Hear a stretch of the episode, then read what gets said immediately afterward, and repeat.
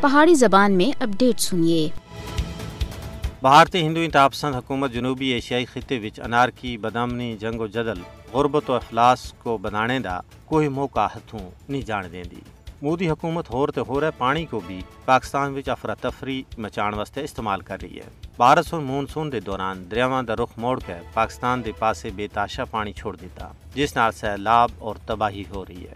دریائے چناب وچ حال ہی وچ پانی دی سطح وچ مچ بادا ہویا ہے، جس نال نزدیکی علاقیاں وچ سیلاب نال فصلاں برباد ہو گئیاں۔ بھارت سن بغیر پیش کی اطلاع دے لکھاں کیوسک پانی چھوڑ دیتا، حالانکہ بھارت معاہدے دے تحت پابند ہے کہ وہ پانی چھوڑنے تھی پہلا پاکستان کو باخبر کرے۔ اس کے علاوہ بھارت پاکستان کو نقصان پہنچانے واسطے جان بوجھ کے پانی دی قلت بھی پیدا کر رہا ہے۔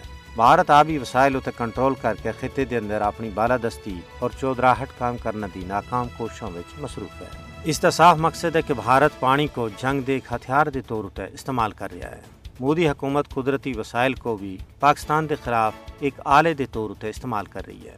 سندھ تاس معاہدے دی خلاف ورزی، اپنے وعدے تھی مکرنا اور بین الاقوامی وعدوں کو توڑنا بھارت دی قومی پالیسی بن گئی ہے۔ بھارت کی طرفوں سیلابی پانیوں تے کنٹرول انڈس واٹر ٹریٹی دی کھلی خلاف ورزی ہے۔